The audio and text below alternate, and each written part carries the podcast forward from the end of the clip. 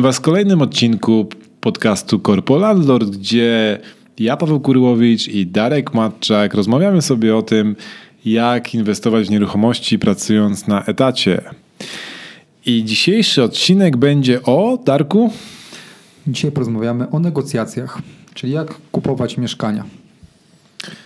I to będzie odcinek, gdzie porozmawiamy sobie we dwójkę, bo już od jakiegoś czasu mieliśmy tak, że mieliśmy non-stop e, gości i goście są bardzo fajni, ale zatęskniłem za rozmową z Darkiem w cztery oczy i dzisiaj będziemy tak sobie rozmawiać o tym, jak ponegocjować. Może będziemy sobie negocjować sami ze sobą w swoim gronie. Tylko po co? No dobra, jak zwykle najpierw porozmawiamy o negocjacjach, czyli główny temat, później e, pytanie od słuchaczy i na końcu jedna rzecz, która nam pomaga w biznesie lub w życiu prywatnym. A te pytania możecie nam zadawać na grupie, przepraszam, na stronie, na Facebooku. Jak wpiszecie Corpo Landlord, to na pewno znajdziecie naszą stronę, gdzie publikujemy nowe odcinki, a także zbieramy pytania naszych słuchaczy, na które później odpowiadamy w tym oto podcaście. Ale na grupie dla osób, które uczestniczą w naszej szkole najmu, także możecie zadawać pytania i też odpowiemy w podcaście z przyjemnością. No dobra. Negocjacje. Jest to ważna część procesu zakupowego, trochę czasami pomijalna i wydaje mi się, że trochę spłaszczana przez y, ludzi, z którymi rozmawiam ale może być to moje zboczenie zawodowe, gdyż od już kilkunastu lat pracuję w sprzedaży e, i widzę ten proces trochę szerzej. Nie no, Tarek, ale przecież to jest bardzo proste. Po prostu e, patrzysz na cenę, mówisz, że dasz 20% mniej i, tyle. No i czekasz na to, żeby druga osoba powiedziała, e, za ile może to sprzedać. Jak nie chce nic zejść, to znaczy, to mówisz 10% to każdy schodzi i tyle. Tak, a ja ci mówię, it's the best price for you, my friend, tak? I, jedziemy jak w Egipcie w, na wakacje. Panie, 10% to każdy schodzi, no tak, musi pan coś opuścić. Tak, tak, tak, mi tu żona tam kazała i w ogóle tak. Oczywiście, tak to wygląda niestety w większości przypadków i czasami jest to skuteczne, ja nie mówię, że nie. Natomiast y, w większości przypadków myślę, że można zrobić troszkę lepiej i podejść do tego procesu, bo to jest proces tak naprawdę, w sposób ustrukturyzowany. Zakładamy więc w takim razie dla potrzeb tego odcinka, że wiecie, co chcecie kupić, macie strategię. Już. W ogóle mówimy o kupnie mieszkania, tak? W sensie tak. te pewnie to, co dzisiaj powiemy, będzie można wykorzystać w przypadku innych e, transakcji, natomiast głównie będziemy się skupiać na e, zakupie podkreślam, zakupie e, mieszkania, czyli nie będziemy tak bardzo się skupiali na sprzedaży mieszkania za dobrą cenę, ale może coś tam podpowiemy. Głównie będziemy mówili o tym, jak kupić mieszkanie, bo jak może gdzieś słyszeliście, na mieszkaniach, nieruchomościach zarabia się wtedy, kiedy się ją kupuje. Dokładnie. Natomiast te same schematy jakby dotyczą i zakupów samochodów, koni, czego tylko chcecie. A propos samochodów, e, miałem e, taką, taką anegdotkę e, z własnego, z własnego doświadczenia. Kiedyś gość ode mnie kupował samochód I po tym, jak już ustaliliśmy cenę, oczywiście tam były jakieś negocjacje w sensie, powiedział, no dobra, no ale to tak rzeczywiście, to ile pan chce za ten samochód. No i dograliśmy już tą kwotę. On e, zaczął wypisywać e, tą e, umowę, chyba czy razem zaczęliśmy wypisywać, i on mówi tak w ostatnim momencie: No dobra, ale to, to tak pan jeszcze na, na benzynę dorzuci. Ja wtedy popatrzyłem na niego, mówię, ale zaraz, no przecież, przecież już rozmawialiśmy o tej cenie, już pan się zdecydował i w ogóle to, to po co się tak naprawdę spotkaliśmy drugi raz, jeżeli, jeżeli e, pan teraz mi mówi o w transakcji za kilkadziesiąt tysięcy e, chce wynegocjować 400 zł, czy tam 300 zł na bak benzyny. No, ale różni są kupujący. Tak, ale zgodziłeś się? Nie. Okej, okay. wiesz, że ta metoda ma nazwę? Jak? Nazywa się to ruchem Colombo. Nie wiem, czy każdy był taki serial z detektywem Colombo. Tak, taki łysy. Nie wiem, czy on był łysy, takim prochowcu chodził. I on zawsze na końcu, jak rozmawiał z podejrzanym, to mówił i jeszcze jedna rzecz. I to jest w ogóle coś, co uczą, uczą na szkoleniach z negocjacji, że jeżeli masz już transakcję dopiętą, niemalże na końcu i już sprzedający już widzi te pieniądze na swoim koncie, to możesz spróbować wynegocjować bardzo małe ustępstwo. Zwykle to jest jakby niewielki procent tej kwoty. Natomiast wiesz, no, zapłacisz mniej. I wtedy mówisz, jeszcze jedna rzecz właśnie, to niech pan mi dorzuci na benzynę, niech pan na koła dorzuci, albo niech pan, no cokolwiek. Tak na samym końcu, tylko wie pan co, bo ja nie mam gotówki. Tak, no. I byśmy mogli tą płatność zostawić tak na, na dwa miesiące. To, to, musi być coś małego, wiesz, to jakby jeżeli, nie wiem, negocjuję z 50 tysięcy, to, to może być kilkaset złotych. Tak, żeby to nie, nie, nie bardzo bolało tego sprzedającego. No, Czyli ten kupujący nie był taki do końca beznadziejny w tym, co robił. Jeżeli mówisz, że o tym się, e, tak. się mówi na e, szkoleniach, no ja niestety zareagowałem na to bardzo negatywnie. Wiesz, no gość i tak na koniec wyciągnął te pieniądze i zapłacił za, to, za ten samochód, natomiast pozostawił e, to było już dobrych parę lat temu i do tej pory to pamiętam i pozostawił taki mega niesmak, że wiesz, kurczę, no, no, no nie, jakoś to, to, to akurat e, do mnie nie przemawiało tego rodzaju strategia negocjacyjna. No ale no, różne są, są różne. Dobra. W każdym razie zakładamy, że wiecie, co chcecie kupić, macie strategię, wiecie, jakiego mieszkania szukacie i od czego zacząć. Ja zawsze mówię, żeby zacząć od mentalnego przygotowania do negocjacji. To znaczy, ludzie kupują niestety emocjami.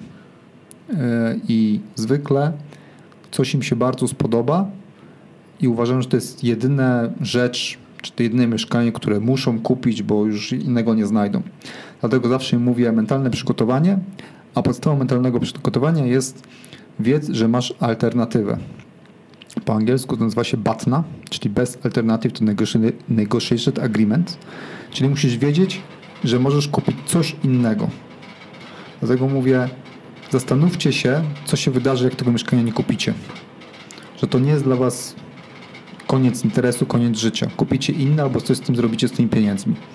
I normalnie usiądźcie sobie na kartce i wypiszcie rzeczy, co możecie innego zrobić, że nie kupicie mieszkania. To jest pierwsza rzecz. Znaczy w przypadku nieruchomości to jest bardzo proste. Po prostu musicie oglądać tak dużo nieruchomości, żebyście mieli tych e, potencjalnych do zakupu parę, żeby nie było tak, że w waszej głowie jest kurczę, obejrzałem 10 mieszkań, tylko to jest fajne. Tak. To ja muszę to kupić, no bo co, jak to mi ucieknie, to, to żadnego innego nie kupię. Tak. Także im więcej oglądacie, tym więcej macie potencjalnych e, nieruchomości do zakupienia i tym łatwiej jest znaleźć sobie tą, tą batnę, ten coś, co, coś, co macie z tyłu głowy, że nic, nic się wielkiego nie stanie, świat się nie zawali, jeżeli akurat tego mieszkania nie kupicie. Dokładnie. Druga sprawa to jest, e, jeżeli macie już jakieś te mieszkania wybrane, to porozmawiajcie z osobami, które mieszkają w danym bloku, czy, czy miejscu, czy danej dzielnicy, pochodźcie, pooglądajcie wszystko, sprawdźcie, e, jeżeli macie już wybrane osobę, e, kto to jest. Kim jest ten Paweł Kurowicz, który im sprzedaje mieszkanie? Co lubi, co robi, e, nie wiem, jakim jest człowiekiem generalnie. Ej, serio? To tak myślisz, że ten, że jest to możliwe w przypadku na przykład e, znajdowania nieruchomości przez, wiesz, przez agenta? No, przez agenta nie, ale jeżeli masz wybrane trzy nieruchomości, że jesteś za nimi zainteresowany, to możesz chociaż wpisać nazwisko i imię tej osoby, co ona robi. Cokolwiek. Znaczy, e, ja się staram nawet podczas rozmowy znaleźć jakiś punkt e, wspólny z tą osobą, gdyż to jest trochę tak, że sprzedajesz też osobom, które. Z tym się zgodzę. Lubisz. Żeby zna znaleźć właśnie punkt wspólny i jeżeli ktoś ci mówi, a bo tutaj jest mój kochany piesek, ja przepraszam, ja go zamknę tylko w drugim pokoju, no to zaczynasz rozmawiać o pieskach, bo jeżeli to jest kochany piesek, no to, to znaczy, że to jest coś ważnej, ważnego dla tej osoby. Jeżeli ciężko jest znaleźć punkt styku z, z e, kobietą, która ma załóżmy 80 lat i próbuje sprzedać mieszkanie z jakiegoś tam powodu, no to, to taki punkt styku może być właśnie tym, tym, ten piesek. No, może być piesek, ale jak wpiszecie Paweł Kurowicz, poszukacie, zobaczycie, że jeździsz na Wake'u i można się podpytać, jak się jeździło, kiedy byłeś, co, zbudować jakąś miłą atmosferę. No ale po, żeby to zrobić, musisz się przygotować. No tak. przygotować się do tego, żeby wiedzieć takie rzeczy.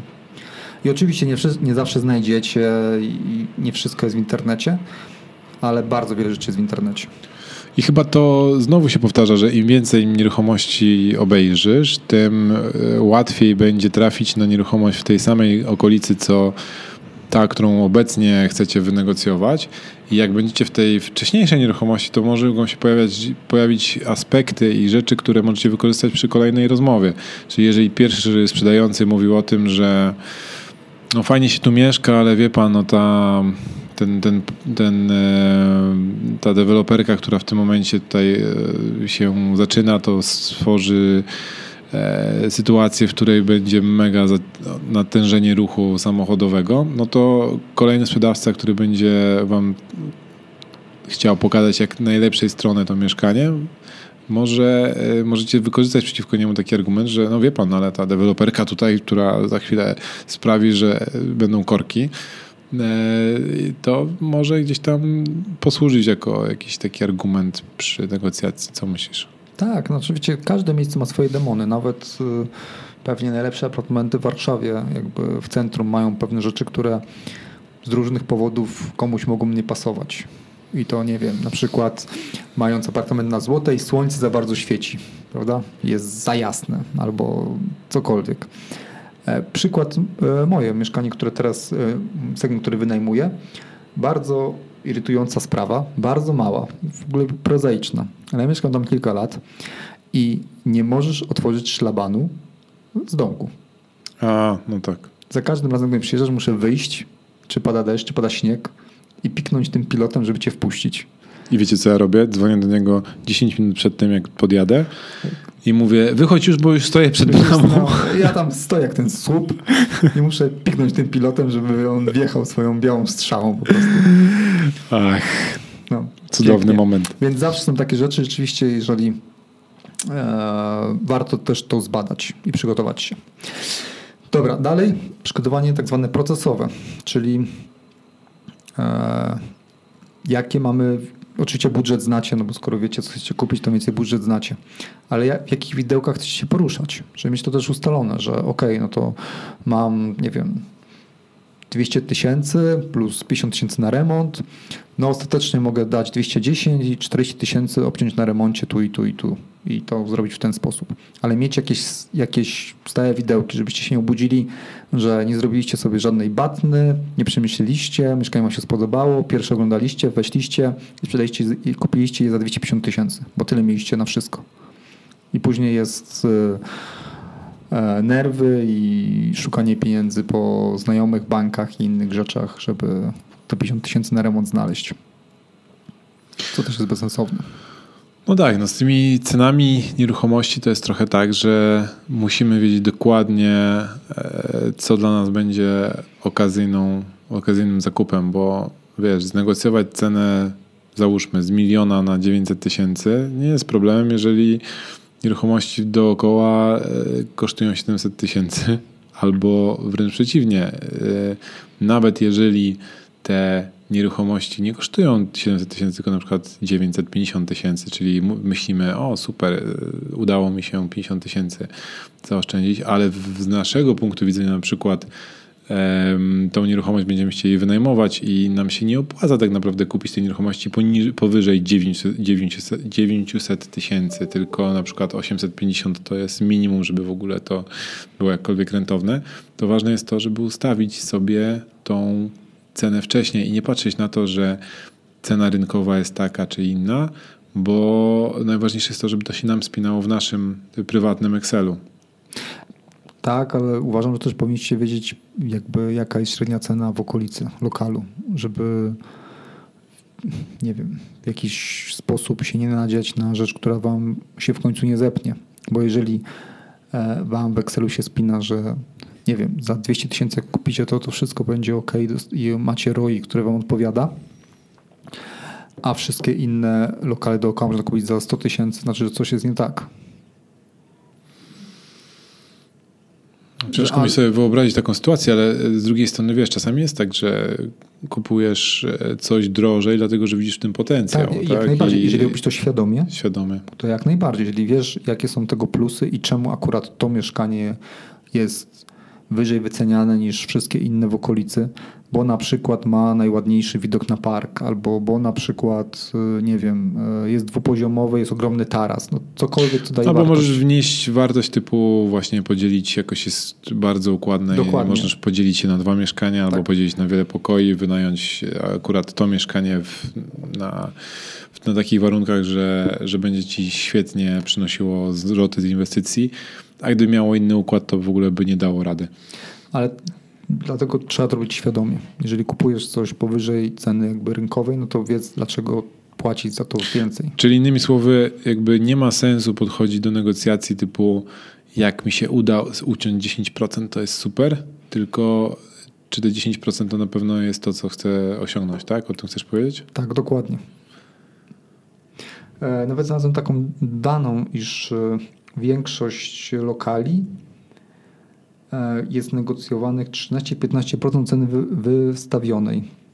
Ale co ciekawe, 90% tych negocjacji nie przekroczyło 10 tysięcy złotych upustu. Bardzo Co? mało. Naprawdę? No tak, taką dane.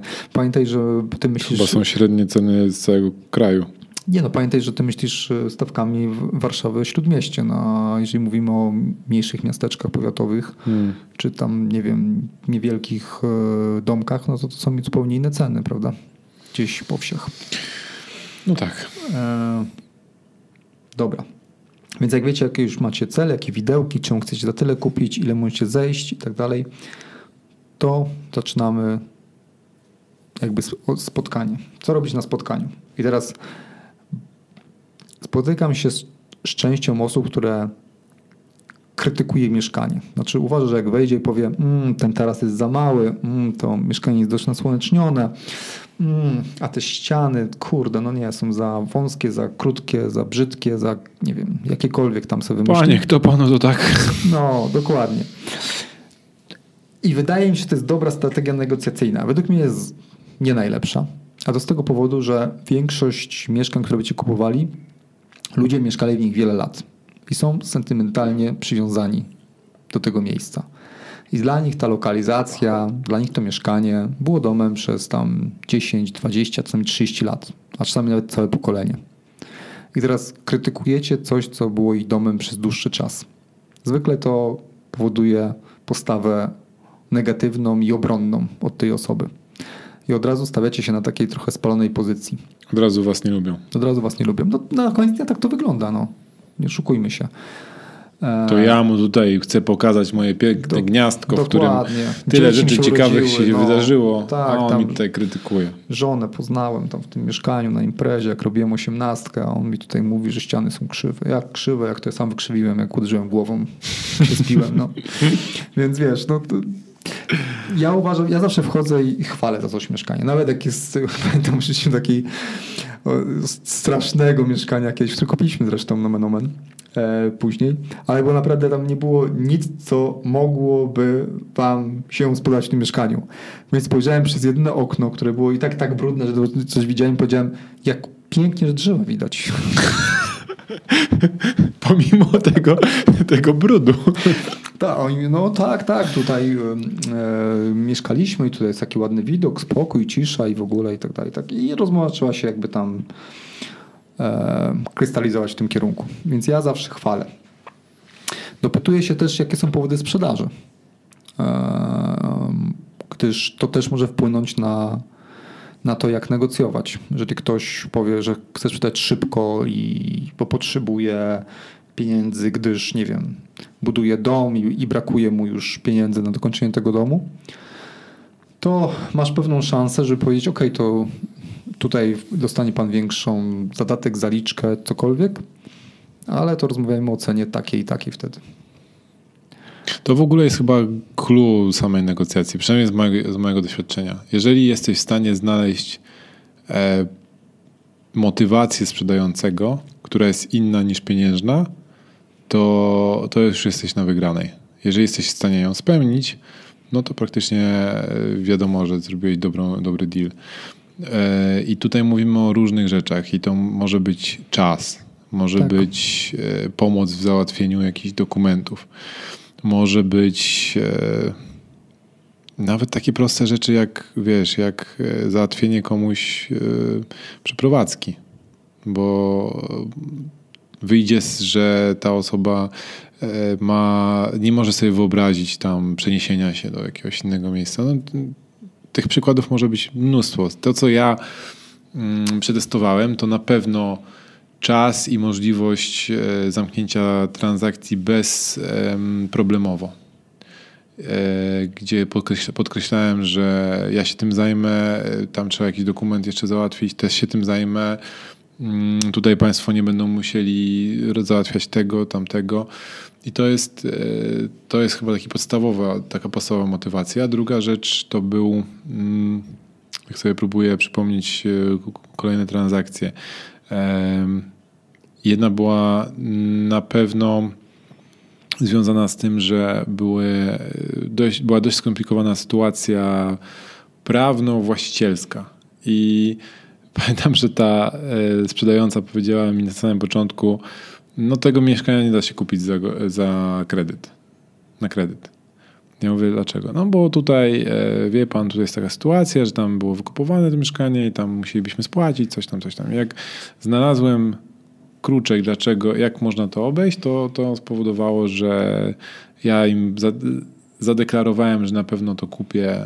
Nieważne, czy to będzie na kredyt, czy za gotówkę, ale zobowiązałem się i to jakby zyskało ich przychylność, tak? No bo wcześniej było tak, że oni pewnie odstraszali po prostu ludzi tym, że mówili, e, że to się nie da kupić za gotówkę. Nie da się, panie, nie, nie da, da, się. Nie da się. E, pamiętajcie też, że o ile dla was sprzedaż czy zakup mieszkań jest może nie chlebem powszechnim, ale zdarza się co pewien czas, to dla większości społeczeństwa w Polsce jest to rzecz, którą robi się raz czy dwa razy w życiu. I to jest dosyć stresujący czynnik, więc jeżeli tak. jesteście w stanie im pomóc i ułatwić ten cały proces, to bardzo dużo osób jest w stanie z wami rozmawiać dalej. To im pomoże. I w ogóle, jeżeli chodzi o tą wartość, to ja też uważam, że to jest najważniejsza rzecz w negocjacjach, gdyż w ogóle sprzedaż to jest przekazywanie wartości. Czyli ktoś zwykle daje ci wartość dla ciebie, czyli zwykle pieniądze, za wartość, którą ty mu dajesz, jakąś usługę. I to samo jest przy mieszkaniach. Czyli ktoś otrzymuje wartość pieniężną w zamian za wartość dla ciebie, czyli to mieszkanie. Więc jeżeli jesteś w stanie znaleźć coś, co podbija tą wartość dla tej osoby, no to jak najbardziej tak, w 100%. E, dobrym pytaniem jeszcze, które też e, stosuję jest, kiedy kupiliście to mieszkanie? Oj, tak. Bo jeżeli kupowali na górce, 2007-2008 rok, no to wiesz, że negocjacje mogą być dosyć ciężkie i będzie ciężko zejść z tej ceny, też będzie ta osoba broniła e, tej, tego pułapu, który zapłaciła. Natomiast jeżeli kupiła w latach 90. na przykład, no to jest dosyć duże pole do popisu, rzekłbym. Mhm. Um, taki hint, jak sprzedajecie, trochę odbiegam od tematu, ale mam akurat notatek jak zapisane. Jeżeli sprzedajecie, to spytajcie się, czemu Państwo zainteresowali się ogłoszeniem.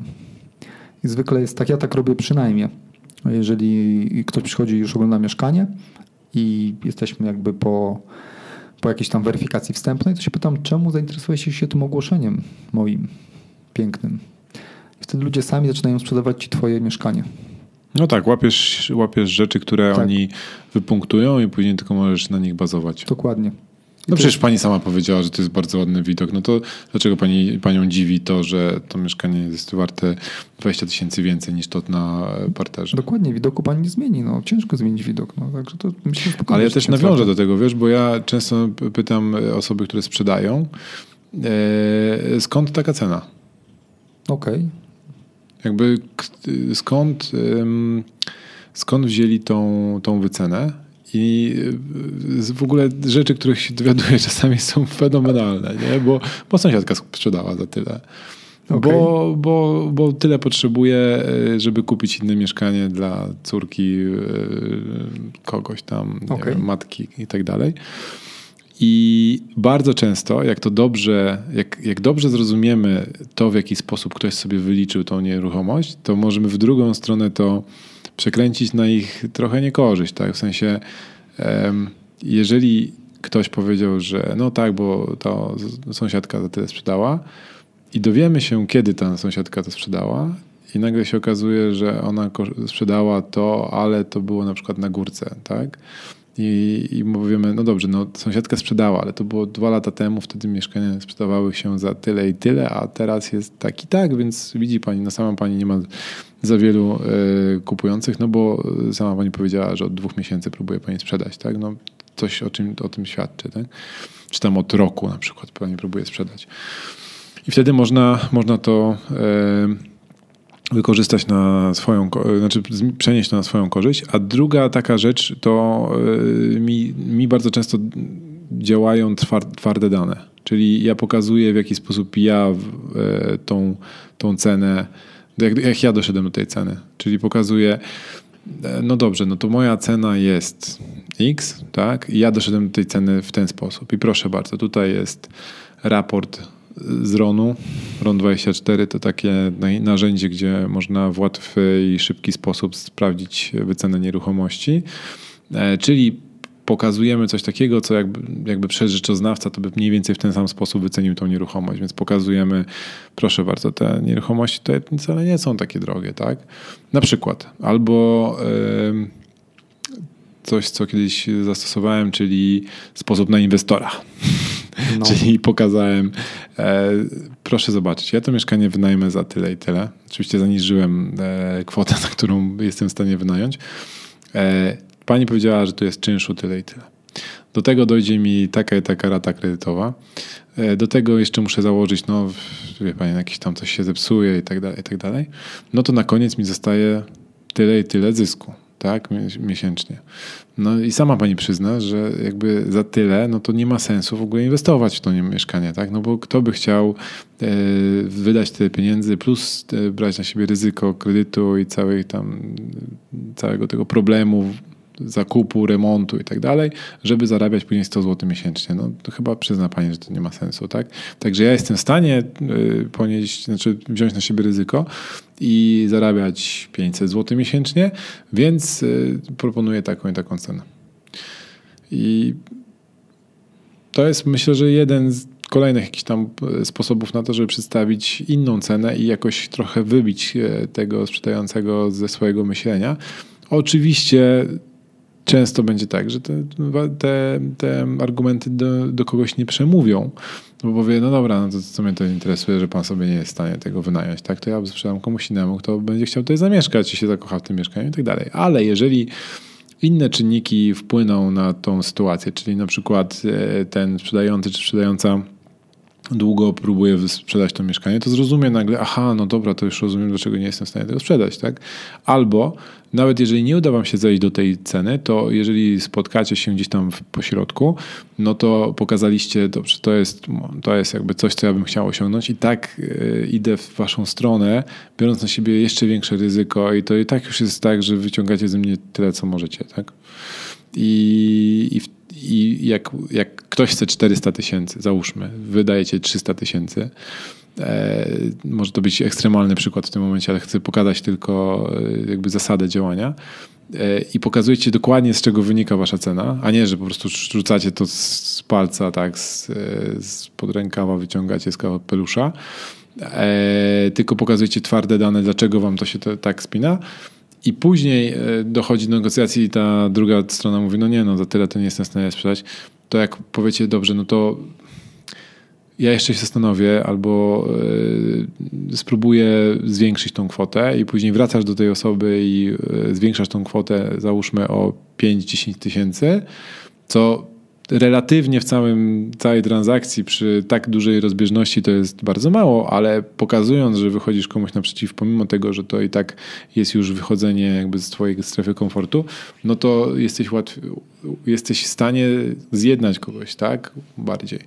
I znowu, to wszystko wymaga zbudowania jakiejś relacji z tym sprzedającym i to się nie da zrobić tak, że przychodzicie na jedno spotkanie, i na pierwszym spotkaniu wyciągacie takie, taki kalkulatorek i pokazujecie i całość trwa 15 minut i ta druga osoba mówi ok, sprzedam ci za 95 tysięcy mniej niż chciałem. Nie? ciężko, ale to wymaga po prostu jakiejś takiej um, zbudowania takiej relacji i zrozumienia, na, na czym tej, tej, osobie zależy. No i tej całej sytuacji, wyczucia całej sytuacji, czy ta osoba rzeczywiście ma problem ze sprzedażą tego mieszkania, czy ma tak, że tam jest kolejka 10 chętnych I tak naprawdę to nie ma znaczenia, co wy powiecie, bo on i tak to sprzeda kolejnej osobie, która wejdzie do tego mieszkania. Dokładnie. E, właśnie jest to, kluczem jest też to wyczucie. To znaczy, ja cały czas powtarzam, nie krytykować jak wyjdziemy mieszkania, ale też jak ktoś ci wam powie 400, a nawet wiecie, że to nie jest tyle warte, to nie mówcie chyba panią pi, pi, pi, czy pana tam pi, pi, pi, pi, pi, tylko właśnie spytajcie się, a czemu taka cena, z czego to wynika. I czasami ludzie, ja też mam takie przypadki, wiesz, no mówią, a tak sobie wymyśliłem, no. Tak. No, jakby... Tak. Okej, okay, rozumiem, ale czy patrzył pan, jakie są ceny w okolicy? A czy patrzył pan na to? A czy patrzył na tamto? Czy widział pan właśnie raport rzeczoznawcy? Bo wie pan, no, jakby ja jak najbardziej chcę, jakby, żeby pan sprzedał za tyle mhm. a 400, ale jak pan sprzeda 400, proszę mi powiedzieć, no bo to będzie oznaczało, że naprawdę rynek jest już tak rozdmuchany, że nie zastanowić się, co robić zresztą moich nieruchomości i tak dalej, i tak dalej. I ta rozmowa. Więc nie, ja też nie komentuję tej ceny tak bezpośrednio, tylko pytam się o czynniki zewnętrzne. I jeżeli chcę negocjować, to też powołuję się na czynniki zewnętrzne i mówię, ja bym bardzo chciał kupić od pana te 400. Naprawdę. Ale, ale mnie nie stać. Tak. Ale nie mam takiej zdolności kredytowej. Ja nie ale, mówię, że jest drogo, tylko mnie nie stać. Tak, albo mnie, mnie nie stać. No, może sobie niektórych stać. Nie stać na 320. No i tam jest rozmowa, rozmowa, rozmowa, jakieś spotkania. I kolejna rzecz to, nie wiem, czy to czy, od ciebie nie podebrałem właśnie, że powołać na te czynniki zewnętrzne, ale też na osoby zewnętrzne. I wtedy mówisz, ktoś ci mówi 350, to ty mówisz muszę dzwonić do żony, teściowej. Oj, to jest, to jest w ogóle podstawa. No, tak, tak. Kurczę, ile razy to było tak, że wiesz, schodziłem e, tam z któregoś piętra na dół, żeby zadzwonić do wspólnika e, i py, pytając się, jaka tam pogoda u ciebie, on mówi, co? Negocjujesz? No, powiedziałem, że zejdę i pogadam z tobą. To chociaż wiedzieliśmy dokładnie, jak to będzie wyglądało, tak? Że podniesiemy delikatnie i powiem, że no, ja już nie dam rady, ale wspólnik jeszcze no, udało mu się tam wyciągnąć z konta oszczędnościowego i to jest maks, co możemy dać. I czasami jest to wystarczające, czasami nie. Natomiast e, jakkolwiek skończycie negocjacje, mm, to warto pogratulować te negocjacje. Znaczy, ta druga osoba musi wiedzieć, że zrobiła super robotę jakby tym, że nie wiem, ustąpiła wam tyle procent na tyle procent, obojętnie ile to jest. Znaczy nie, ja myślę, być... że w ogóle musi być wiesz, zadowolona, że w ogóle sprzedała to tak, mieszkanie, tak? tak? Ale... Że, że, że super, że dobiliście targu. No, bo... no, tak, ale słyszałem, znaczy nie byłem nigdy świadkiem, słyszałem historię typu ktoś na przykład, nie wiem, kupił coś wartego za 10 zł za 6, dobili tam targu i podpisali dokumentu u notariusza, a on mówi, haha, wiesz, mogłeś się udało się. No. I wiesz, i da, takie rzeczy da się odkręcić, znaczy wiesz, no można, tak, tam, tak. można zacząć kombinować, że to nie było świadoma sprzedaż i, i tak, więc... Albo można coś uprzy, uprzykrzać życie uprzykrzać temu dokładnie życie, więc kupującemu. zawsze powiedzcie, że to były najgorsze, najgorsze negocjacje, jakich byłem, w ogóle super job i tak dalej, i tak dalej. I nawet tej drugiej osobie zrobi się miło wtedy. A co myślisz odnośnie negocjowania poprzez trzecią osobę? Jak na przykład e, wiesz, sytuacji, gdzie masz e, agenta? Wiesz co, agenta nie, ale chodzi mi po głowie, żeby wynająć kogoś, na przykład ciebie nawet czasami. E, szczególnie gdy, gdy kupujesz coś pod siebie. To znaczy nie miałem takiej sytuacji, ale w końcu będę musiał pewnie, będę chciał kupić mieszkanie lub domek i wiem, że wtedy po prostu znajdę coś, co pomimo całej batny, całych moich szkoleń, wszystkiego powiem, tak, to jest to. No i wtedy wiem, że musiał wziąć kogoś z zewnątrz, kto będzie robił to za mnie. Bo inaczej jakby mogę popłynąć na duże pieniądze. Więc tak, jak najbardziej. Tam, gdzie jest czynnik emocjonalny związany, ja bym, ja bym brał. Ale nawet, wiesz co, tak, które myślę, czy, czynnik emocjonalny. E, moje negocjacje, pomimo tego, że jakby to jest moja praca też, to maksymalnie, co mi się udało, to jest około 10% chyba. Hmm. Faktem, że wszystkie moje mieszkania są dosyć tanie, więc jakby to jest około 200 tysięcy złotych e, w Łodzi. Każde jest warte, no, więc to wiesz, to 20 tysięcy. Natomiast wiem, że niektórzy przy tym stole udawało mi się zrobić nawet więcej niż 10%. Oj tam, oj tam, no. oj tam. Już przestań. Więc więc można powiedzieć szczerze, że trzeba wynająć kogoś i tyle. Nie, ale wiesz co, y, ja mówię o trochę innym aspekcie, nie, że y, wynająć kogoś, kto jest lepszy w negocjacjach, tylko bardziej jak działa ta trzecia osoba, która działa jako taki trochę przekaźnik, bo e, kupując e, nieruchomość, spotkałem się z tym, że był nego- pośrednik pośrodku e, i nie rozmawialiśmy bezpośrednio z właścicielem, tylko z agentem, który, czy tam pośrednikiem, który, który go przedstawiał i powiem wam, że to było znacząco inna charakterystyka w ogóle rozmowy i procesu.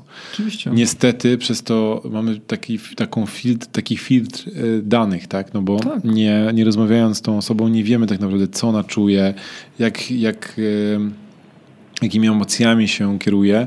E, Nie wiemy, jak, nie wiemy, jak reaguje na poszczególne e, nasze propozycje i tylko słyszymy twarde, no nie, to jest za mało, proszę, proszę dać inną ofertę. Tak?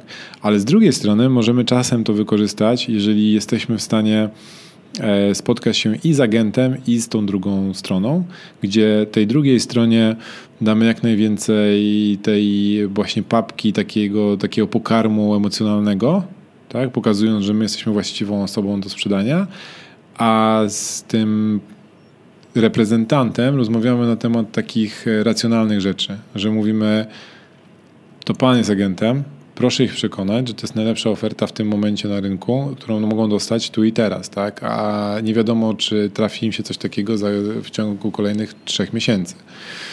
I myślę, że czasami może to, to pomóc, bo wtedy to nie jest tak, że to wy przekonujecie tą osobę do sprzedaży, tylko to ktoś, komu ona zaufała, żeby ją reprezentował, przekonuje tą osobę do sprzedaży, o ile jemu zależy, a jemu zawsze zależy, bo, bo on nie zarobi nic, jeżeli to, ta nieruchomość nie sprzeda, więc dla niego, czy sprzeda się za, e, wracając do tego e, przykładu, za 310, czy 15, czy 400, to Nie jest ma mała różnica, bo jemu chodzi o to, żeby to zamknąć i e, przykleić prowizję. A to, czy się uda za, przykleić super prowizję, czy tylko dobrą, która mu spłaci e, kredyt, jego rachunki i całą resztę, to, to jest co innego.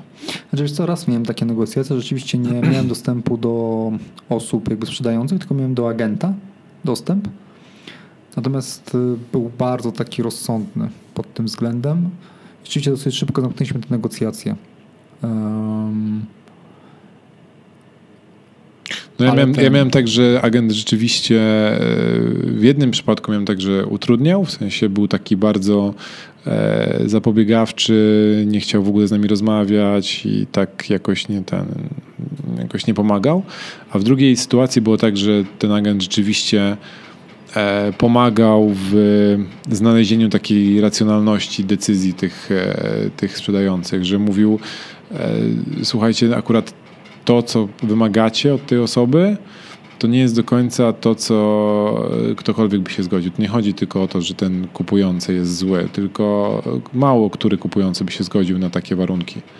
Tam chodziło dokładnie o, już nie pamiętam dokładnie o co chodziło, ale tam coś, jeżeli coś tam z bankiem było, że mieliśmy pójść do banku i żeby oni zobaczyli, e, że pieniądze mamy na koncie, jakieś takie w ogóle, wiesz, pomysły z jakiejś, Od innego, czego? z jakiejś innej ery, nie?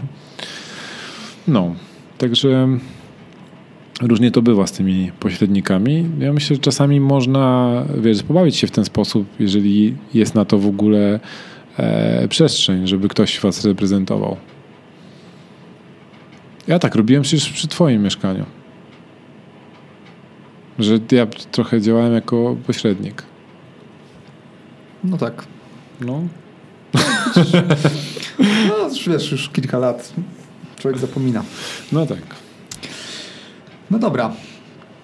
Więc pogratulować, zamknąć negocjacje. Czyli jeszcze raz. Przygotowanie mentalne, batne, obejrzyjcie, porozmawiajcie, zobaczcie, co się dzieje w ogóle w okolicy. Później procesowe, ile chcecie wydać, na co, jakie macie widełki. Em, spotkanie. Nie krytykujcie, jakie są powody sprzedaży, kiedy mieszkanie było kupione, a także e, ty dodałeś jeszcze, że czemu taka cena, tak? Z czego wynika cena? Tak, z czego wynika e, cena, skąd ta, e, kto, kto w ogóle stwierdził, że ta cena jest ok. Tak? Okej, dobra. Później nie komentować ceny, szukać czynników zewnętrznych przy negocjacjach i pogratulować stronie na koniec negocjacji. I to było tyle. Proste. Proste i logiczne i Tak. pyk i macie 100 tysięcy mniej na nieruchomości. Spokojnie. Spokojnie. Spokojnie. Ja was znowu przepraszam za ten e, dźwięk, który jest w tle. Niestety jesteśmy w tym samym pomieszczeniu, w którym e, nagrywaliśmy kolejny podcast, czy poprzedni podcast, ale obiecuję, że w kolejny już na pewno nie będziemy tutaj nagrywać, bo ten dźwięk mnie tak irytuje, że po prostu najchętniej bym rzucił coś w, tą, w ten klimatyzator. O, straszny jest. Dobra. To co? Odpo- pytanie od słuchaczy? Tak, tak, tak. Kto tam do nas napisał tym razem? Co ja miałem pytanie od Tomasza. Tomasz się pytał, e, następujące pytanie zadał, przepraszam.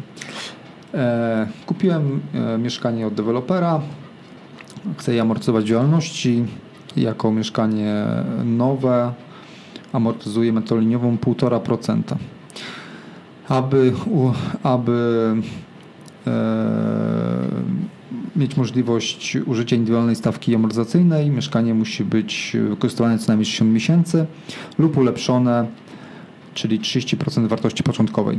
Pytanie jest, czy jeżeli kupiłem to za 60 miesięcy, mogę przejść na stawkę indywidualną, czyli amortyzuję przez 60 miesięcy 1,5% mieszkanie i przechodzę na amortyzację indywidualną, czyli maksymalnie 10%.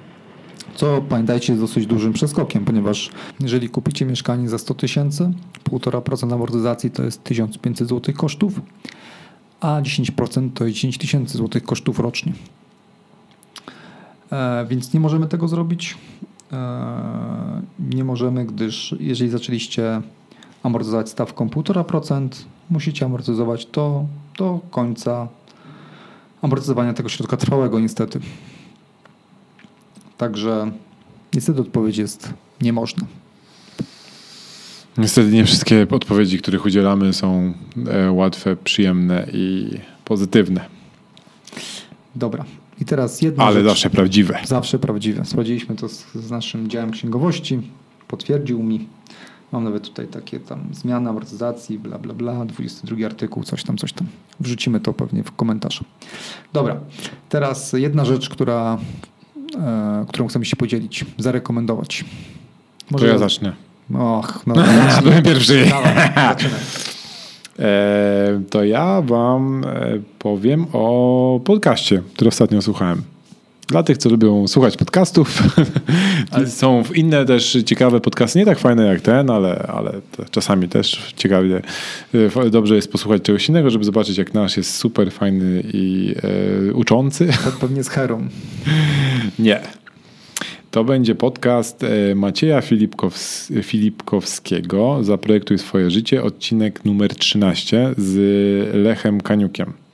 To jest gość, który mm, był cofounderem Pizza Portal. E, Teraz jest inwestorem na rynku startupów i robi bardzo dużo rzeczy. Natomiast to, co jest ciekawe, to opowiada w tym podcaście o y, nieruchomościach o swoim inwestowaniu w nieruchomości, jakie ma, jaką ma strategię, e, ile milionów e, już zainwestował, a ile planuje zainwestować. I co się okazuje, bardzo dużo e, z pieniędzy, które zarobił na startupach, inwestuje w nieruchomości. Dobrze jest posłuchać takiego trochę innego podejścia do, do inwestowania, bo tam widzę, że gość ma naprawdę duży, duży pomysł na to wszystko, taką strategię dość taką s- przemyślaną, że tak powiem. No, widać, że to jest jakiś e, sposób jego na e, dywersyfikację ryzyka i zn- znalezienie czegoś takiego stałego w tym całym świecie startupów, który jak wiadomo e, różnie bywa z inwestowaniem w niektóre firmy, które mogą się zamknąć po roku czasu działalności z kiepskim wynikiem. E, Także polecam. Jakbyście mieli chwilę, żeby posłuchać czegoś innego, to zaprojektuj swoje życie. Maciej Filipkowski, odcinek numer 13, Lech Kaniuk. Okej. No nie wiedziałem, że Kaniuk też inwestuje w nieruchomości. Może go Proszę. kiedyś zap- zaprosimy. Może. Zobaczymy. Powiemy, e, zapytamy się go dokładnie, jak to jest z tymi nieruchomościami. Spoko. Dobra, a ja bym chciał powiedzieć o szkoleniu. E, Nomen omen z negocjacji, które zrobiłem kilka lat temu. E, I szkolenie prowadził Nikolaj Kirow. Możecie znaleźć go na www.kirow vpisane.pl. Link będzie w notatkach.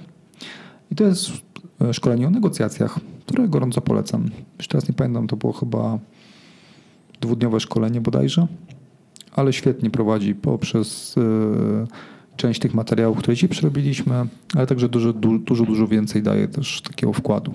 Naprawdę świetne szkolenie. Polecamy. Polecamy. No to co? Kończymy, tym razem. E, dziękuję Wam bardzo, bardzo, bardzo serdecznie. Jeżeli Wy chcecie nam podziękować za wartość, którą staramy się Wam dawać, to byłoby nam bardzo miło, gdybyście napisali e, swoją rekomendację w tym portalu albo e, platformie, na której obecnie słuchacie tego podcastu.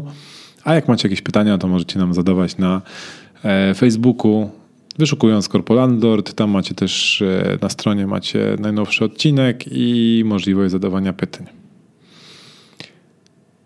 I co? Do zobaczenia za dwa tygodnie. Cześć.